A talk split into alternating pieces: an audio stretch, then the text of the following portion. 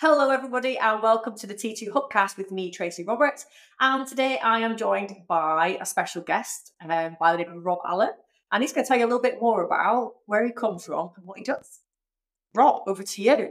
Hi Tracy, hi everyone. Um, so I'm I'm Rob. I am. Um, you probably shouldn't start with your job, but I'm going to start my job. Um, so Yeah. I'm uh, Assistant Chief Fire Officer for Warwickshire Fire and Rescue Service. Um, I look about 12. I tell everybody that all the time. I might have to add a couple of years on in the future. Um, and the reason I say that is because it's hard to believe I've been in the fire service tw- nearly 25 years. So um, I've moved around a little bit. I was in West Mids, then Hereford and Worcester, and now Warwickshire. That's my, that's my background. That's a long time to be any job. But um, so, what, how old were you when you started in the fire service then, Rob, if it's been that long? So I was 18 when I when I joined. Um, my dad had been in the fire service since the 60s, and all I ever wanted to do was to be a firefighter. So uh, yeah, I joined a different fire rescue team, but yeah, joined when I was 18. So had no experience, no life experience, and it probably told. Amazing. That's amazing. And I think a lot of people, when they have got their purpose mapped out, it's um, quite important that they, um, yeah, they fulfill those dreams very early on. And usually people will see that career through. And obviously for yourself, that's a, a hell of a career. So I'm sure you've seen a plethora of changes in your time. Um, from probably some good stories to tell, and probably some stories you can't tell as well. I'm guessing. Um, but and as a, as a as a fellow kind of forces person, I think I can really kind of connect with like the job really is purpose based role, isn't it? It's something that you don't just go into it for the glamour or you wouldn't think that anyway. So what was it about the fire service, other than obviously watching people that were of big influence to you do that? What was it about the fire service that just made you think, yeah, that's my calling? Yeah. So I, and I think most people that go through their print profile that have been in the fire rescue service or a big chunk have a two in there, and that's that's absolutely about helping other people. Um, I probably didn't realise that when I wanted to join. I just wanted to be my dad, if I'm honest, but he didn't know that. You know, he he, he really didn't. Um, Mhm. but I, it was what was it about my dad that um, made me want to do it? And I think that was he was always available for, for everybody. He was um, he was a manager on the fire station, and people would just come to him with everything. They'd always seek his advice. They would ask him for support when they were in in, in, difficulty, and you know, obviously the the cool stuff. He would race off and and go and help people at their moment of great need. And it was it was that that probably drove me and is the biggest influence in my life um, from from how my personality's developed. That's it is really good that you can recognise that that early. I think what I definitely recognise as as generations have shifted is that there's not always that direct connection with purpose very early on in life. It's a little bit more trial and error and, and kind of trying a few things, see what sticks and what feels good. Although we're more aware of obviously purpose in our lives, I think a lot of people there's a lot longer to find their their why, so to speak. So it's so refreshing to hear someone who found their why so early through the influences they did, um, but also how you've managed to flourish in your career as well. So, um, and do you still love it? Is it something that still, you know, gets you out of bed um, excited on a Monday morning? There, are it's it's different, I would say. So I I have an absolute passion for fire rescue. So um, so helping, I just help in a different way now.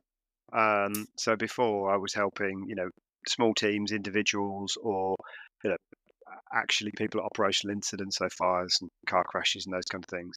Now I'm helping, you know, bigger groups of people, or I'm collaborating with colleagues in the police or wider county council, which is which is the same. It's the same. It gives me the same feeling. It's still touching the same sense of purpose, but in a different way. Um, I would say that in a in a different again in a in a slightly different way, it could be more. Um, it's more emotionally challenging probably now because you don't get the you don't get the adrenaline release of of helping um, you know an operational incident. So certainly not on a frequent um, on a frequent basis. So you don't get that adrenaline rush. So you're really it's um, it's kind of an endless churn of of helping um, in a more in a more bureaucratic way or wider teams. Um, so you don't instantly get the hit, which I suppose is the same for all. Um, strategic leaders. You're you're you're looking for the future. You're you're planning and you're looking for that that future thing, which means you don't you're not getting the dopamine hit every uh, every day yeah. from from work in the same way as I was when I was when I was going out more operationally. Yeah, it's an interesting way to look at it, really, because I guess you're right. As you kind of come up that leadership ladder, sometimes it isn't that instant gratification, is it? It's not, you know, go in and fix the thing very quickly. We've got to be a little bit more patient and let things kind of, you know, run their course, so to speak. Um, and that kind of leads into roughly what we were going to talk about today, where we're going to talk about leadership and, and all things leadership, but mainly just the difference in, in you know, uh, maybe some of the observations you've made over the years of the shifts in leadership. Um, there was one thing that I was going to kind of lean into there, based on what you were saying there, is about you know that leader who's on the front line and um, you know leading a, a, a very very high profile team in a I don't know a, a very very uh, stressful situation and having to really step up quickly and everyone looking at you for all the answers. And of course, traditionally, we look at leadership styles as a, a moving part, don't we? We say, you know, people need to be conscious of their natural self and then be able to adapt to, we refer to six leadership styles, although I know there are different models out there, and say, you know, what is required in this time. And what we find when we're talking to both public and private sector is there's a definite distinction between some of these leadership styles showing up more um, in certain environments. Um, and sometimes it's down to the way it's communicated. So I'll give you a great example. Directive leadership normally gets a bad press. but why it gets a bad press is because people assume that that's delivered in a very, I don't know, threat state, maybe. That's probably the best way to explain it. Um, so people barking orders. But in the environment you're in, directive leadership is required to get the job done. So I guess one of my observations before we kind of dip into the other bits is, you know, from a directive perspective, thinking of all, all those kind of frontline situations you've been in, what do you observe in people that deliver directive leadership in the right way? What is it that that they encompass that that really brings it into fruition without people's getting people's backs up, I guess?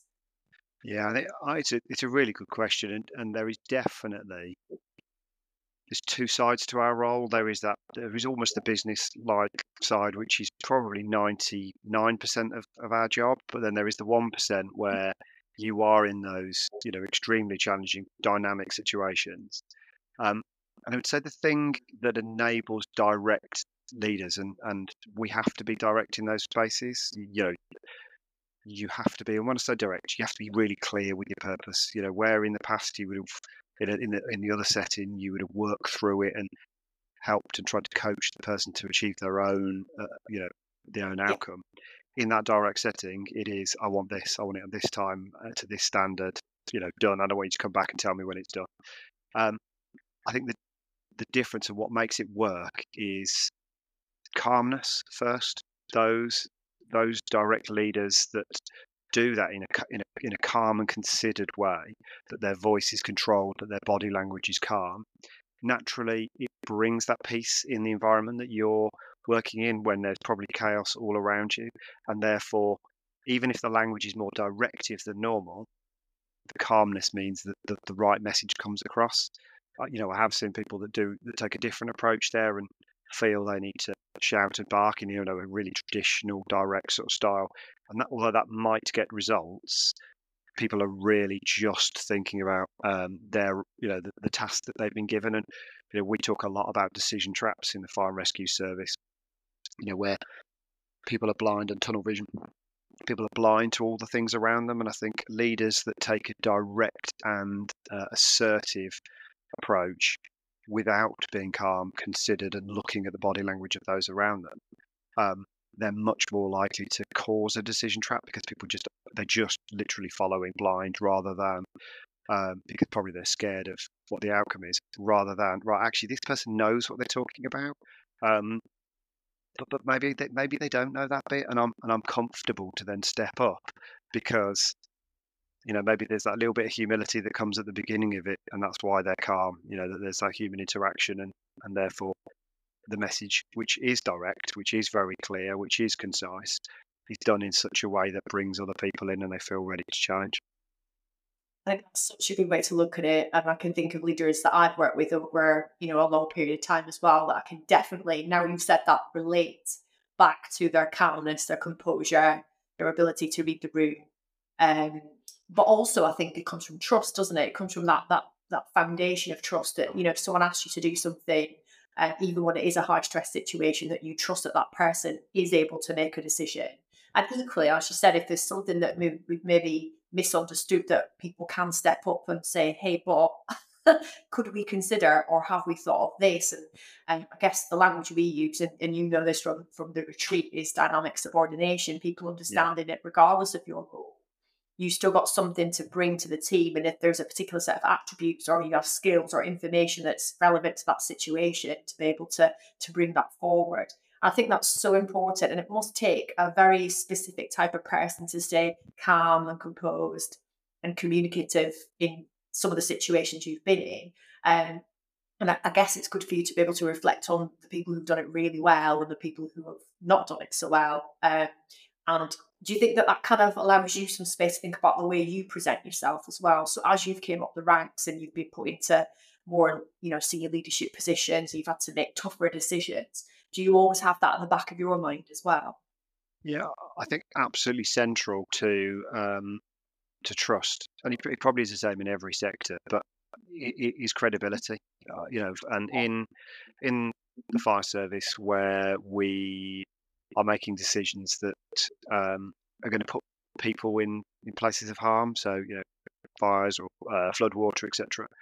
Um, credibility is is king and queen. Really, you, you you've got to have that. I think the only way that you can do that is by you've got to be visible you know visible leadership you've got to be seen to be doing it and one of the challenges that um, you face the, the, the, further you go through the organization is the harder that becomes because people can't people can't see and feel and interact with you. So whenever you are then having those um, those interactions it's really important that you've got to be on your a game. Um, and that's you know that's really hard work to be on your a game all of the time. Um, and there's a it's kind of there's an old adage, isn't it, that you cast a um, cast a huge shadow as a strategic leader.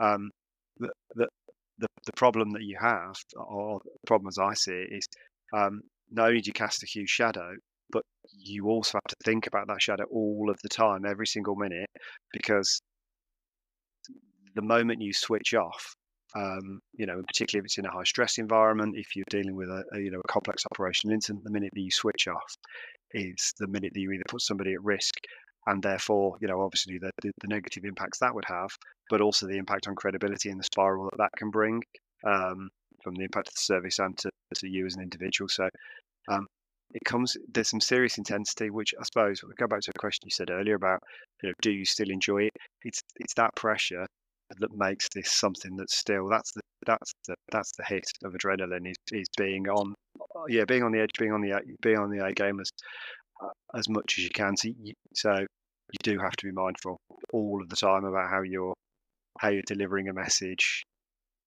You know what you know what you're saying, why you're saying it, and, and how it's going to be received, which is which is a challenge, isn't it? Particularly when you're working with diverse workforce that you know all have different communication styles. I guess the big thing that you've got there is that most people are there for the right reasons. They're there for, purpose um, perspective, you'd, you'd, you'd, like to think at least.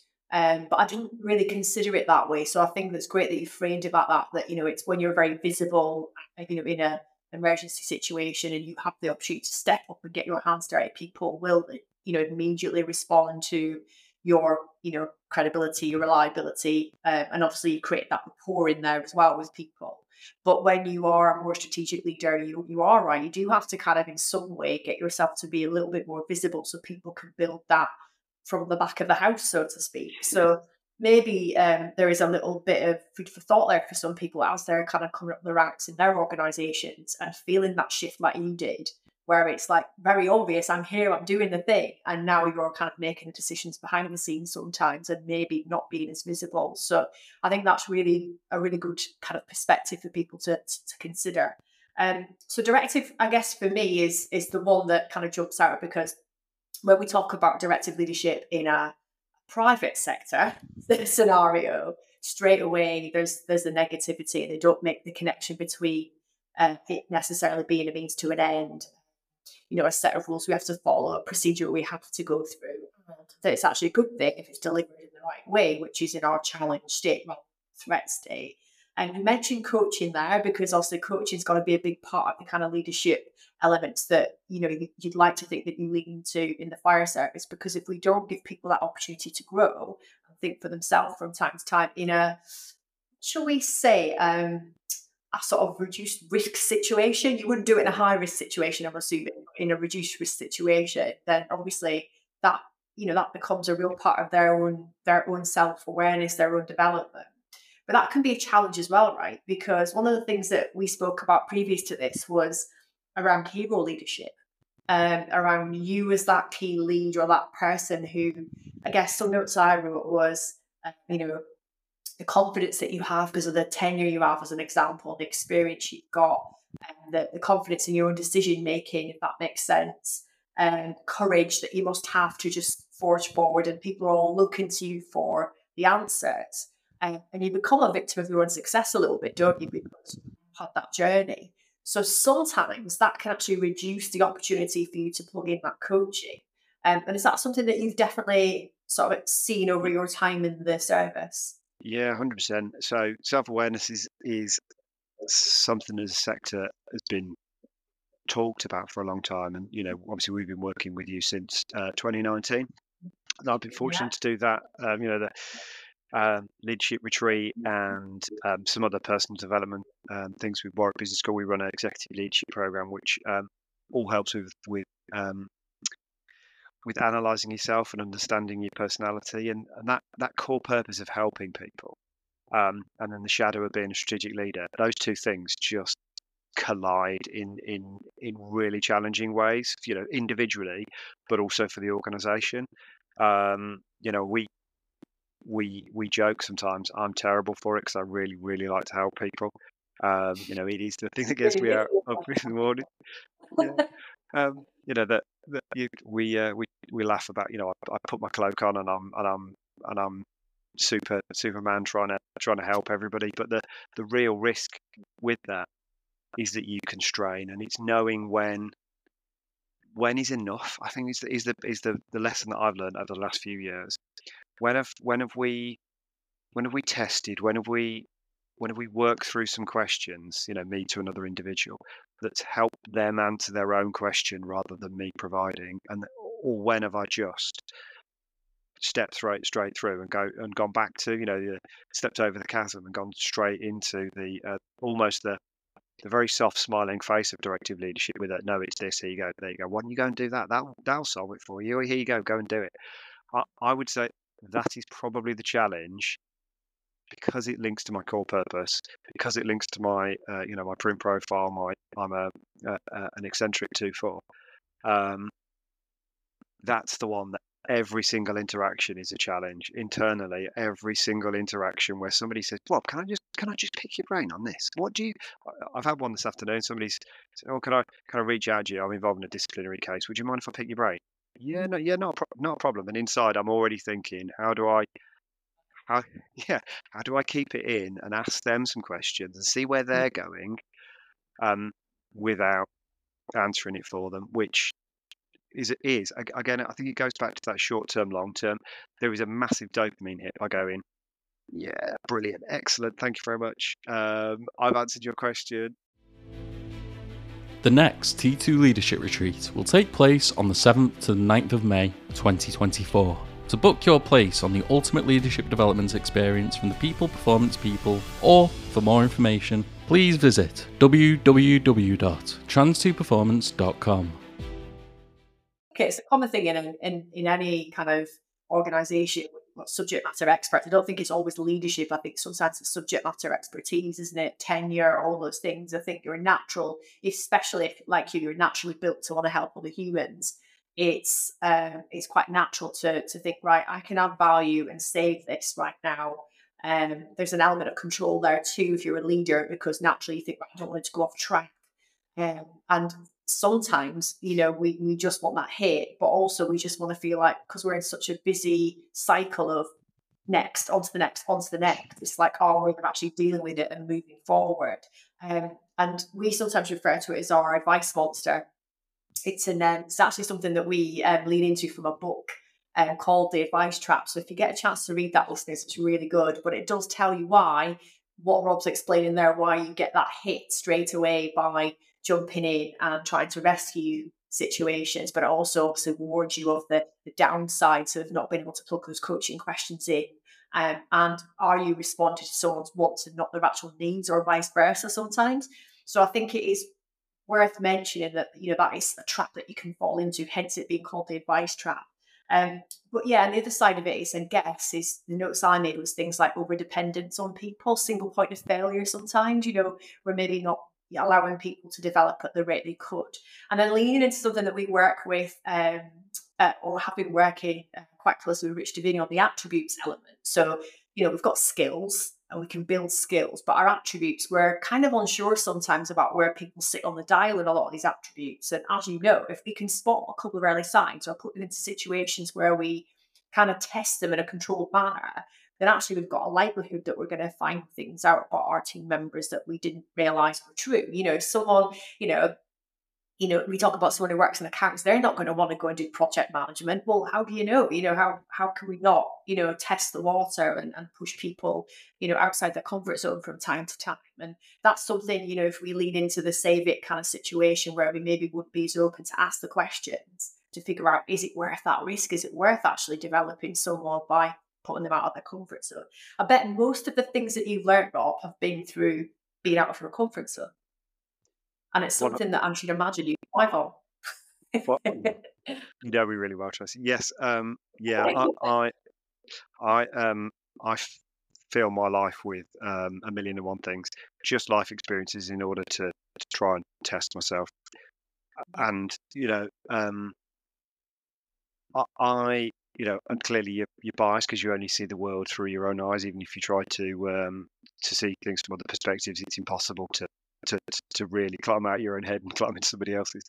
Um, that I think has been that desire to do new things, to test myself and challenge myself, has been the thing that's allowed me to achieve, um, you know, from a professional perspective, what I've achieved. But it's also brought with it the, the moments of discomfort that um, have allowed me to learn that that have just you know, actually, I wouldn't do that again. I wish I hadn't done that. I'm, I'm, glad. I'm glad I did it. I'm glad I put myself in that space but but those things occurred, and I've got to remember not to do that next time. And and like all humans, um, you still probably do similar, you know, have similar learning opportunities again in the future. But I think the more of those I do, um, the better I'm going to be as a as a person, as a leader, because you know, I, you know, I can talk to the kids. Uh, you know, I'm fortunate to have a 14, 11 year old, as I was saying to you before we jumped on the call. Um, and you know, my advice to them is always, you know, say yes, go and go and give it a go. Go and you know, what's the worst that can happen? Go and give it a go. Learn from the experience. And if you don't enjoy it, don't do it again. If you do, if you did, then you know maybe you found your vocation, or you found a hobby for life, or um, you've learned something about yourself that you that you didn't know before. Um, I I suppose the best example of that is I, I, was really unsure about leaving my last fire and rescue service. I, had been there 22 years, and all my professional um, friends, you know, friends from from work, I suppose, worked in that organisation. It was a really safe comfort zone. I was ticking along, um, but I knew I was bored. I knew I needed to be tested. I knew I needed a new challenge. Um, and Warwickshire, Warwickshire provided that. There was, you know, there's things we wanted to do and needed to do. Um, but it was properly out of my comfort zone, Tracy, if I'm honest. Um, it was a totally different environment. Um, and all the things I'd learned about what a fire rescue service was was based on on this one organisation, and, and, it was totally challenged. Um, and I've made some, as I'm as I'm sure colleagues have in the private sector, I've made some absolute assumptions that you know this new organisation is going to be just like that organisation, and if I just do it the way I did it here, it'll work, it'll be fine. And it hasn't, and you know it hasn't, and I've been really open with some of my colleagues. I'm really, you know, I'm sorry, it it it, it didn't go the way I wanted, but you know that it it, it threw me out of you know what was a it's a vocation. It's it, it was been my home for 22 years in a in a real sort of family sense we could have sat there and, as you said, being comfortable, but for someone who likes to push themselves, I think it is important. I think the most important thing I think I reflect on, funnily enough, is reflection. Is actually, you know, what did you learn in that moment? What can you take with you afterwards? And the, there's no such thing as things going wrong. You just learn from it, sort of thing. And there are things that you'll steer away from in the future for sure, but there are definitely things that make you realize that you are tougher than you think, or you're more creative than you think, or you're more adaptable than you think. So I think for me, I think that's a, a really key learning for people is to think about when the last time was they actually truly like, you know, stepped into their spectrum of growth a little bit more. And for me, it's not as straightforward as fixed and growth mindset. There's a whole plethora of stuff in there. Um, for those of you who are interested, we've got some stuff on the hub around that about your spectrum of growth. So thinking about, you know, what it is that you think that you are naturally hiring and the stuff that you think you're kind of middle of the road and some of those things you can push yourself. So for instance, some people can be really high in um, you know, taking risks. They think, yeah, I'll take any risk. I'll just see what sticks and I'll go with it. Other people think, oh, no, couldn't do that. And other people um, like to learn from their mistakes. So they'll purposely throw themselves into positions where they think they could fail. Others will avoid that. Um, and then it could be down to something as simple as asking for help. You know, we know that as leaders, we need support. As you said, your network was all where you used to be, and you had to go and create this whole new network. But part of you thought, oh, hey, it might not be so bad starting again and trying to see what, what help I can get from other people. So some people will not ask for help, and that is a problem on your spectrum of growth. It, it you know, it, it can it can hold you back a little. So I think for most people, it's important to know the things that you're good and maybe not so strong at in those areas and think about how you can use that to your advantage. And it's interesting what you said there because I think when we're talking about, you know, stepping out into, you know, more of a growth curve for you, uh, it is around being conscious of, you know, what feels good for you at the time. So for you, stepping into that organization from a brand new perspective, I mean, the first thing you've got to do there is figure people out. Right. Yeah. So was that was that easy for you? Um, I'm I'm an inherently trusting person. Um, so I, I think it, it, it was I, very early on. I'd said, "Oh, there's no there is no politics in." I'm really, you know, I'm not seeing it. It's just it's just not that obvious.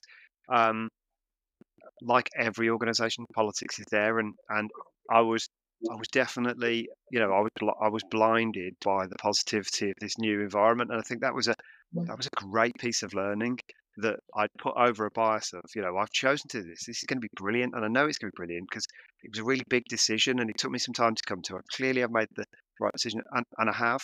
But I think that positivity brought in a positivity bias of, this is brilliant. There's, there is nothing. There is nothing here to fear. Um, nothing to nothing to see. So you know, don't don't get me wrong. Um, it, you know, I'm not talking about there being loads of you know nefarious underhand stuff, but but bits about you know people's you know, the things that matter to people because they've been in the organization for a long time, things that I probably had when I was um, in my old organization, um, and then the risk of new people coming in and the challenge that that might actually this is going to this might change all the things that we hold dear and, and you know what do what what do they know? Um I, and I was really naive we talked about the shadow I was really naive because I'm there to help you know, in my mind, I'm there to help. I'm, you know, I'm open. I'm creative. I'm, I'm there to, you know, I'm happy to say I'm wrong, um, and to, to change things. You know, I'm, I'm not coming to break everything up, but, but from every, from other people's perspectives, it, you know, how can they take me on face value after, after a week, a month, two or three months? Is is really difficult. So that's building the trust from a different perspective, not. Know, we talked about credibility earlier when you move through an organization, that credibility or that people's trust in you layers on top of each other. Even if even if people haven't met you, they've heard about how you operate.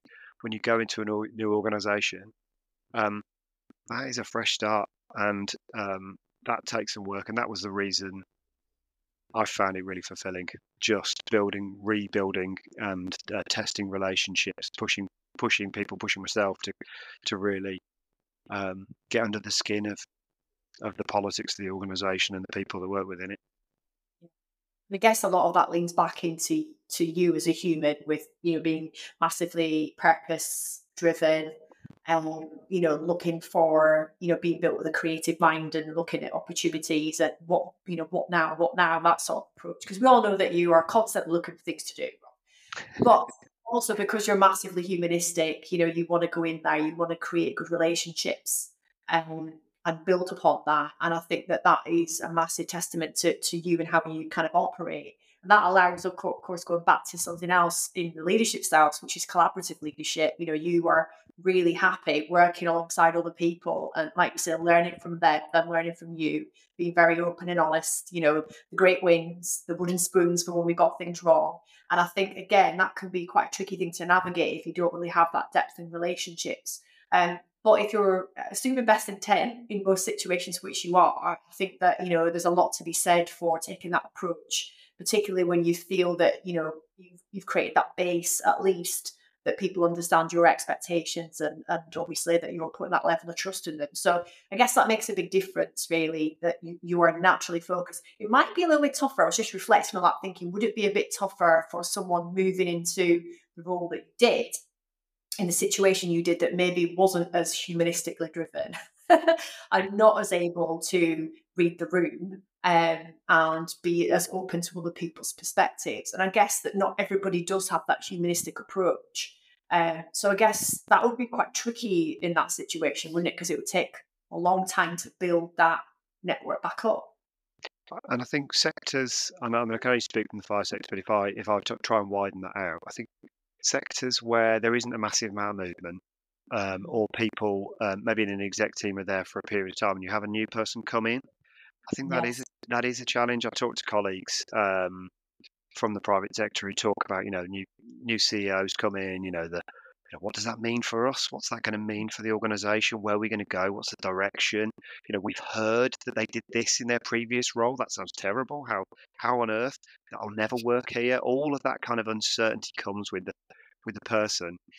And I suppose as leaders, you've got some choices. You can either take the time and think about the organization and try and feel its heartbeat and then and then try and make you know add value add, do the changes Yeah. that you want to do or i suppose there is the other route which is my approach has always worked um, that's that's the way i'm going to go and it's going to work and, Yeah. and in some cases i suppose both would work but you've for me i think you you've got to really think about who you are and what you're trying to achieve and how you're going to achieve that in that new setting because if you if you don't even think about it, I think that's that's really the risk because everybody else will be. Everybody else will be looking at you thinking, what are they going to do? How are they going to operate? What does it mean to me?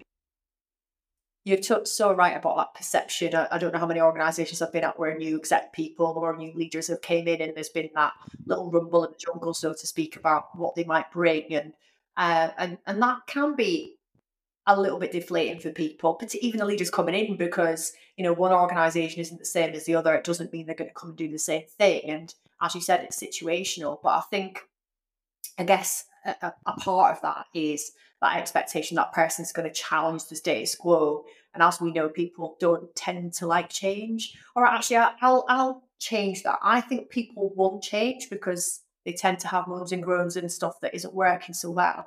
The problem is they don't want change, and that's the difference.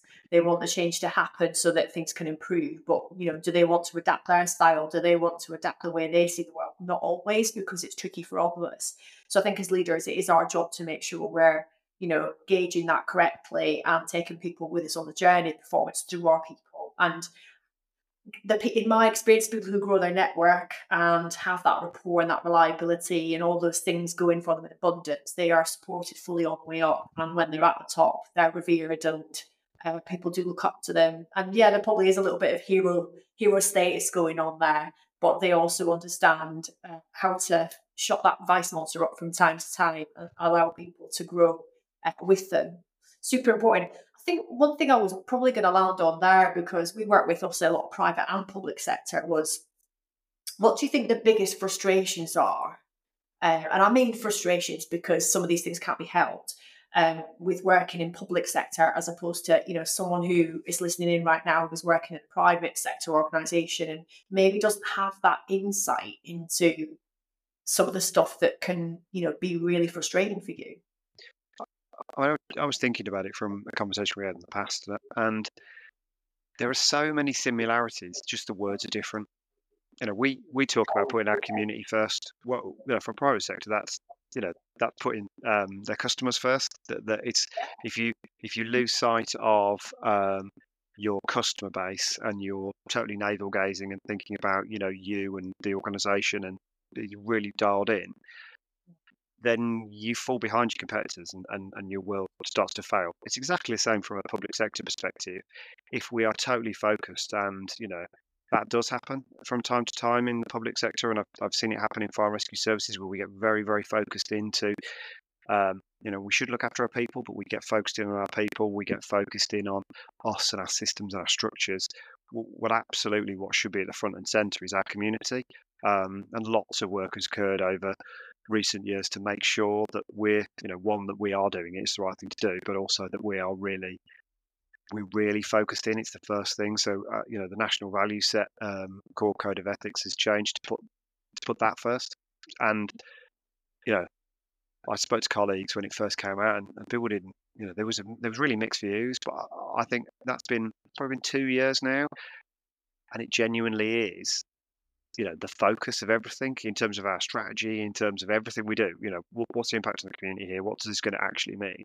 What you what you see and hear in the news about all public sector probably but definitely about fire and rescue services is, is the nuts and bolts is the bit around the people. So um, is some of the industrial action is is maybe pay claims is bits around bureaucracy but but actually you know if you think about who you see and you interact from a public sector perspective you know 99% of the people you interact with, they're all trying to help, they're trying to add value, they're trying to do something for the community. The vast majority will have joined that industry or that sector to help, and therefore having community first probably helps the uh, the more strategic uh, elements of the public sector. Just make sure that we just we're just testing the water. Are, are we still here to do that? Is that still our purpose? And does everybody know that it is? We put in community first. Introducing the T2 Hub, the online learning platform from the People Performance People. In three clicks, you'll gain full access to our comprehensive development catalogue, packed full of easy to understand pathways, videos, and Hubcast content, covering organisational development, leadership, management, sales, customer service, well-being, and performance psychology. Curate and customise your hub by bookmarking content relevant to you. Simply select the content you want, add some questions, and distribute to employees across the organisation. Access the T2 Hub content anywhere and everywhere. Read, watch, and listen, all from the comforts of your home or office. For an online learning platform that delivers practical and manageable tools and content, guides the workforce to tailor content aimed at their goals, and enables improved performance and development, look no further than the T2 Hub, the online learning platform from the people, performance people. I think there's, there's two other bits that I think are, are very similar. So, um, politics is in place in both uh, private sector and the public sector. It's just a different type. It's just a different type of politics. Politics. and there's, there's there's some real there's some real joys with um, with politics in um, you know the, the, in that environment in the public sector in terms of scrutiny etc. That we we are a better organisation from having you know as you know as a broad um, UK FRS for having um, scrutiny from external people looking at our organisations and, and, and, and testing us to make sure that we are putting the community first, that we're value for money, all of those things.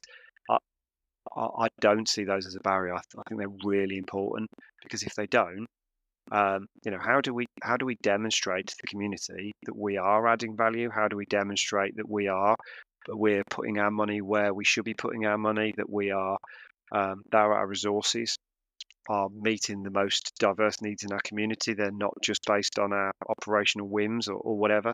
Um, it asks, you know, governance asks the difficult questions that we might not we might not ask ourselves. I mean, you'd hope that we do, but but you know, we can't see it from every perspective, even if we even if we try. And, and governance, um, although it, it, it does get a it does get a bad rep. You know, you you hear that around uh, the public sector.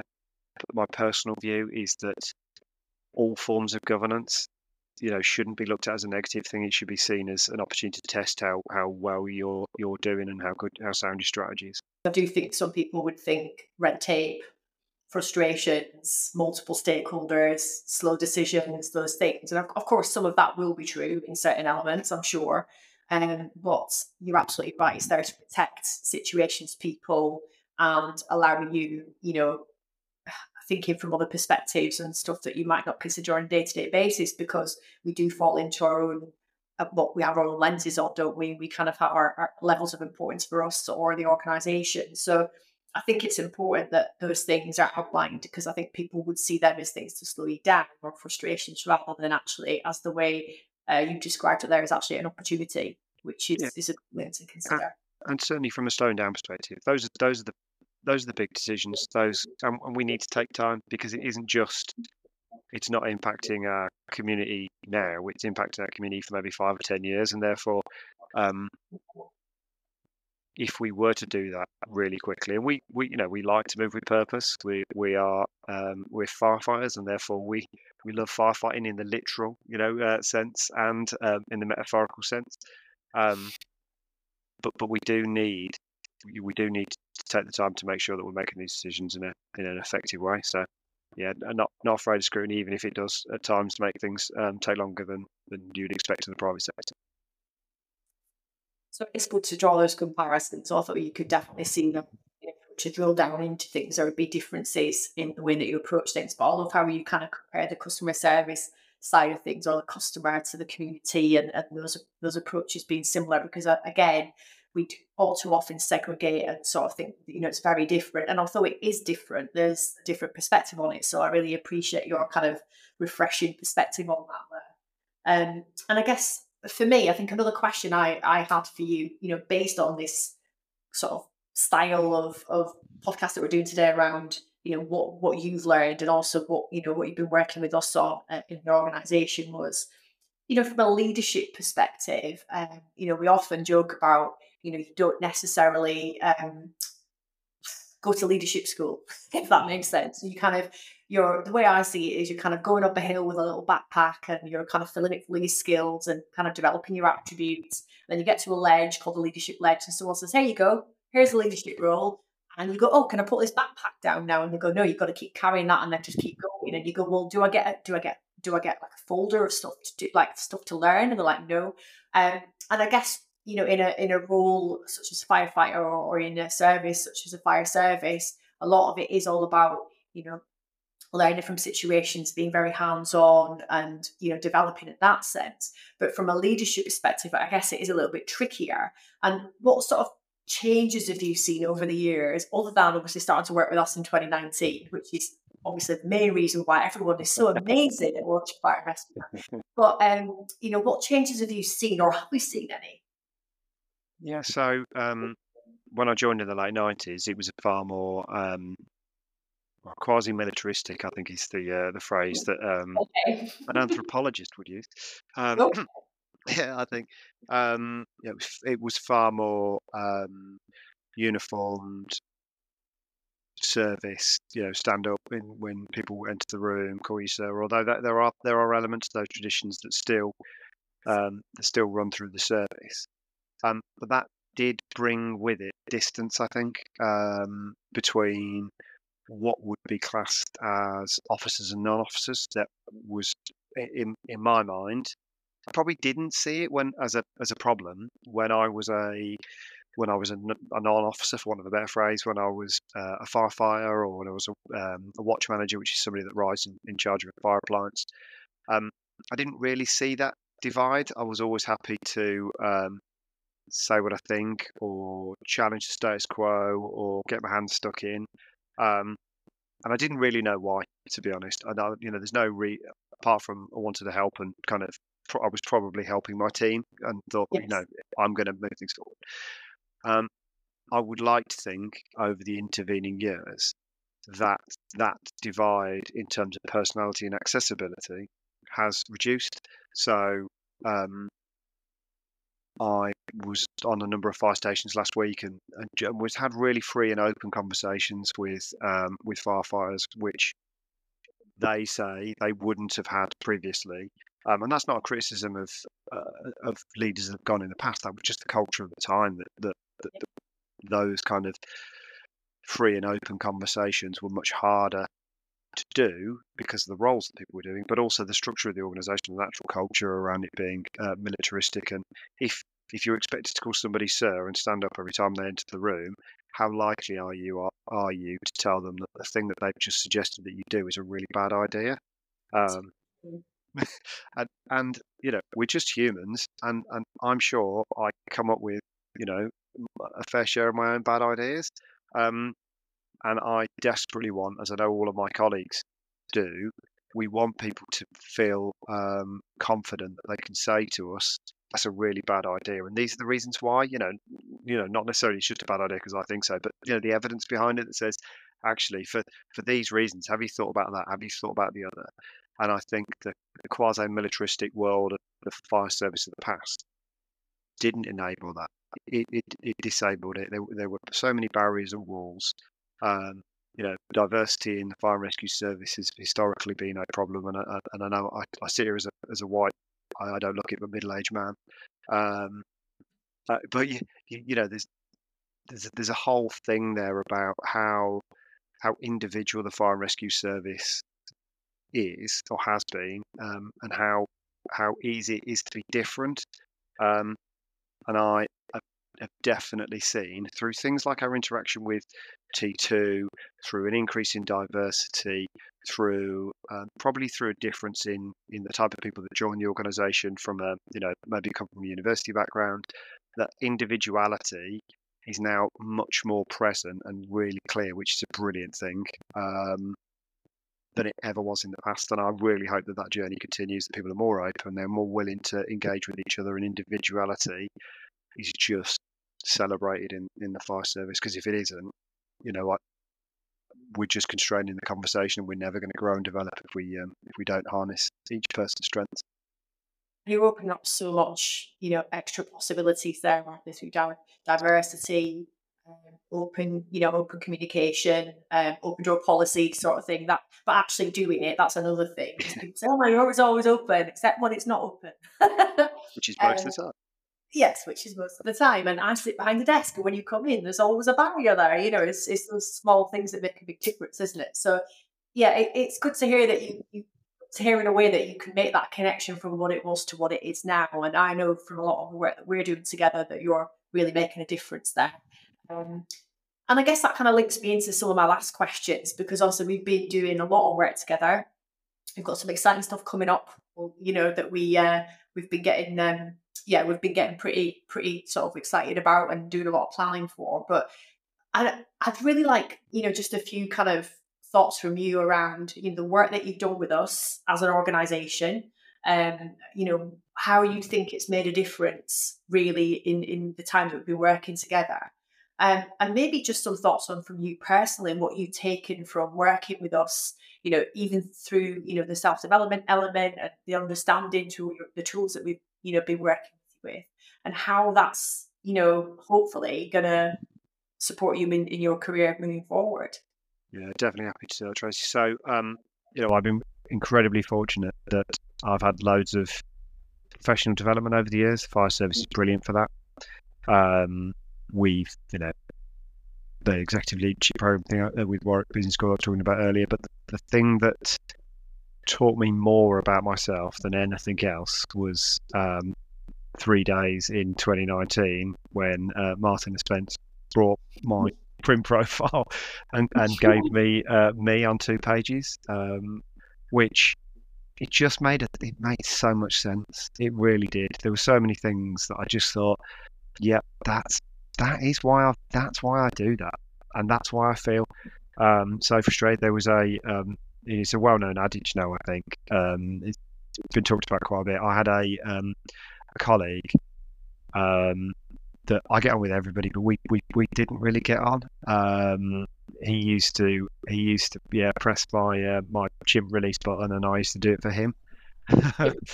um, and we, you know, his his purpose was about um, protecting and feeling um, valued, and mine was about helping other people. Um, and so we were we were talking very similar language, but from a completely different perspective. Um, we we used we used the tools that we'd taken from that session to go and um, help make our relationship better, which meant I could challenge him in a, in a way that um, he needed, and he could also articulate back to me why he had done what he did, and that made sense then. So from my perspective, um, I wasn't seeing, you know, the negative. I could understand how he got to the he got to that place because, you know, with any of these things, there's fault or issue or challenge on both sides. This is not, you know, me good, him bad, him bad, me good. This is actually this is a misunderstanding. How do we how do we come together? So the the print profile, and I've I've tidied up my office over the weekend, and I found I've got three copies of uh, my print profile, which which is just no, right, no. Um, so that definitely helped, um, and I know it helps a lot of my colleagues too. Um, and we have consistently used that language uh, with each other since 2019. Um, and I'm I'm really keen, as you know, to, to push the boundaries to understand psychology and how that helps it helps us grow and develop, but also probably most importantly, you talked about you know challenge state earlier, how we get ourselves into those really enriching environments that we, we test ourselves and then we we step back afterwards and say right you know how do we feel about that? What what what do we like? What didn't we like? Why didn't we like it? Um, because we're all really busy and i'm sure you know the private sector public sector uh, as a firefighter we are as i said earlier we're either metaphorically uh, or literally firefighting all of the time as i'm sure everybody else is um, how do we take a breath and just pause and reflect on why we did did what whatever we've done. And the work that we've done with T2 has helped us do that. Just to step aside for a little bit and go, right, what what are we going to do? Um, the future's exciting. You alluded to what we're what we're doing with you currently. That's um, that's our work around promotion processes, which um, both as a sector and as a service is a, is a challenge because go back to the quasi-militaristic um, stuff I was talking about earlier. there's a real view that we just do what we that you know senior leaders just do what they want. That's that's how it works. Um, and that is not what I want. What I want is the best people. I want in, I want a group of individuals where we can get all of that collective brilliance and make a brilliant fire and rescue service. That that that, that is what I want. Um, and I'm not the right person to say what brilliant is because my version of brilliant is different to your version of brilliant. And, and, and what T2 are going to provide us is an opportunity for lots of different independent people to have a look at our people and say, right, this is their brilliant, this is their version of brilliant, um, and how we think they can add value, and to do it in a really transparent way. As you know, we're we're looking at videos which then we can link into their development plans to help them see how they react and interact in those environments. Um, we genuinely believe, as you can probably tell from the passion in my voice, that this is going to help us make a brilliant fire rescue service. So we, you know, we're um, excited is definitely where we are. We're excited to um, to support you guys. We always love working. Everybody in the office fights for a Warwickshire gig. Um, we all want to come down and see everyone, so that's always a good sign. Um, and what I also love is is you know it's not just exec level. It's not just you know the, the senior leaders of the organisation. We've funneled all the way down to the rest of the organisation. There are people right, you know, down newbies coming through the service that are using print profiling are, are going on and, and learning about leadership and all those things to help them develop. But there's also people relearning at the top and adapting and opening up their spectrum of growth. And I think that's what makes it successful in an organization. What also helps is having some key champions like yourself in the organization that will take that and have a team of people around them that support it internally because we can go in as an organization and provide all these amazing tools, but all we are really is a sticking plaster if someone doesn't take it in the organization and go, right, how do we use this effectively? And I really truly believe that you guys do that, which is why when it comes to the assessment center side of things, we feel that you can make a real difference. Um, so, so we're really looking forward to that, um, and and obviously looking forward to supporting you guys moving forward on anything else that comes up because we absolutely adore working with you. So, it's it's been really great to spend some time um, speaking to you today. We really appreciate you giving us some of your free time. So here's my question for you: Every time someone asks you a question, in your brain, say to yourself, "If I'm saying yes to this, what am I saying no to?" I trust you. To you this week. I, am probably saying no to a little bit more sleep. it's probably what I'm doing. Don't do that. Don't do that. Um, really, really, um, you know, lovely having a chat with you today. Um, I guess for me, it's it's about um, working closely with our partners, seeing things from your perspective. Because you're right, perspective taking is difficult. You know, we can only see it through the lens we have. So uh, it's just great to hear from the inside the benefits that you were seeing from the work you're doing individually and as you know as an organisation as well. And um, we were really fortunate to also have you with us on our leadership retreat last year. Well, this year. Um, yeah. The reason I keep saying last year is because we're already working on next year's. Um, and you were a real key kind of influencer and contributor in that. And um, I just saw you thrive in that environment. And I guess last question for me was, what did you get from it, and what did you take back with you? Oh, yeah, yeah, it, it it it was excellent, and I think the main thing I took back was around that diversity of network. Um, it's really easy to stay in a, stay in a sector bubble, um, particularly if you're in a sector like mine where you stay in it for a very long period of time.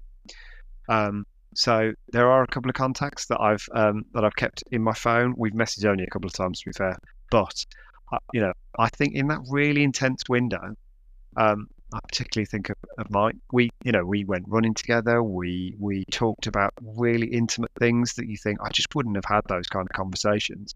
I have no doubt. We we talked about this at the end. Um, you know that re- that that reach out. You know what? Just could do some advice. I don't actually. You're, you're the go-to person. You know this stuff. Um, I, I felt it gave me that. It gave me a network, an informal network of people that worked at a similar level but in different organisations. I suppose because of the intensity of the of the the retreat, it just supercharged that connection um, in a way that you don't. I don't think I've had in a, in a, in another event like that. So um, yeah, there's, there's at least a couple of people um, that I have maintained their contacts, and I know if I was to reach out tomorrow that you know they'd answer and they'd be able to help me with my, with my problem because we we'd had that connection. It's a really great way to look at. It. I think network is super important, and you're absolutely right. It was the intensity, but what we should be clear on with the intensity, it's not that we're going to pluck you out of an airplane. Okay. not this year, anyway.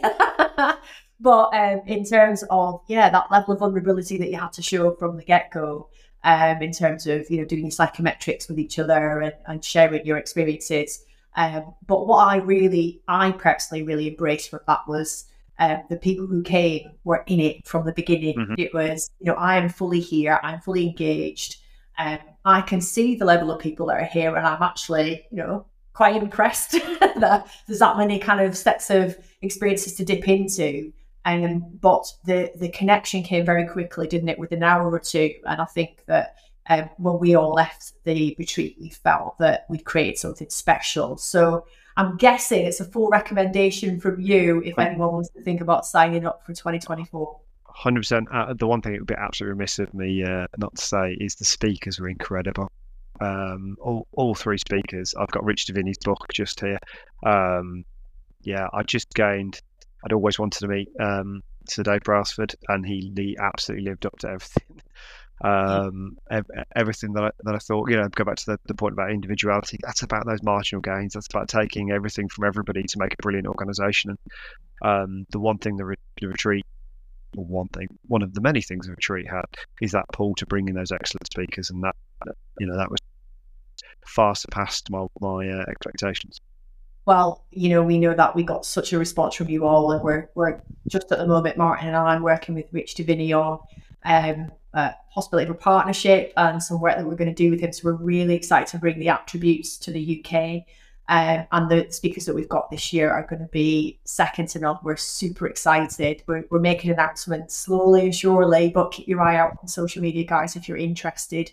Um, but yeah, we you know I bet you're gutted that you can't come again this year. How are you? I am, but you got to share. You've got to share. You've got to share the love. Although, even though I don't want it, but yeah, you got to share the love. well, thank you so much for joining us this afternoon, Rob. Um, really appreciate it, and um, I'm looking forward to uh, coming down and see you in the next couple of weeks to get some work started. Um, have a great week, and we will see you again soon with the T2 podcast. Thanks, Tracy. See you later. Thank you.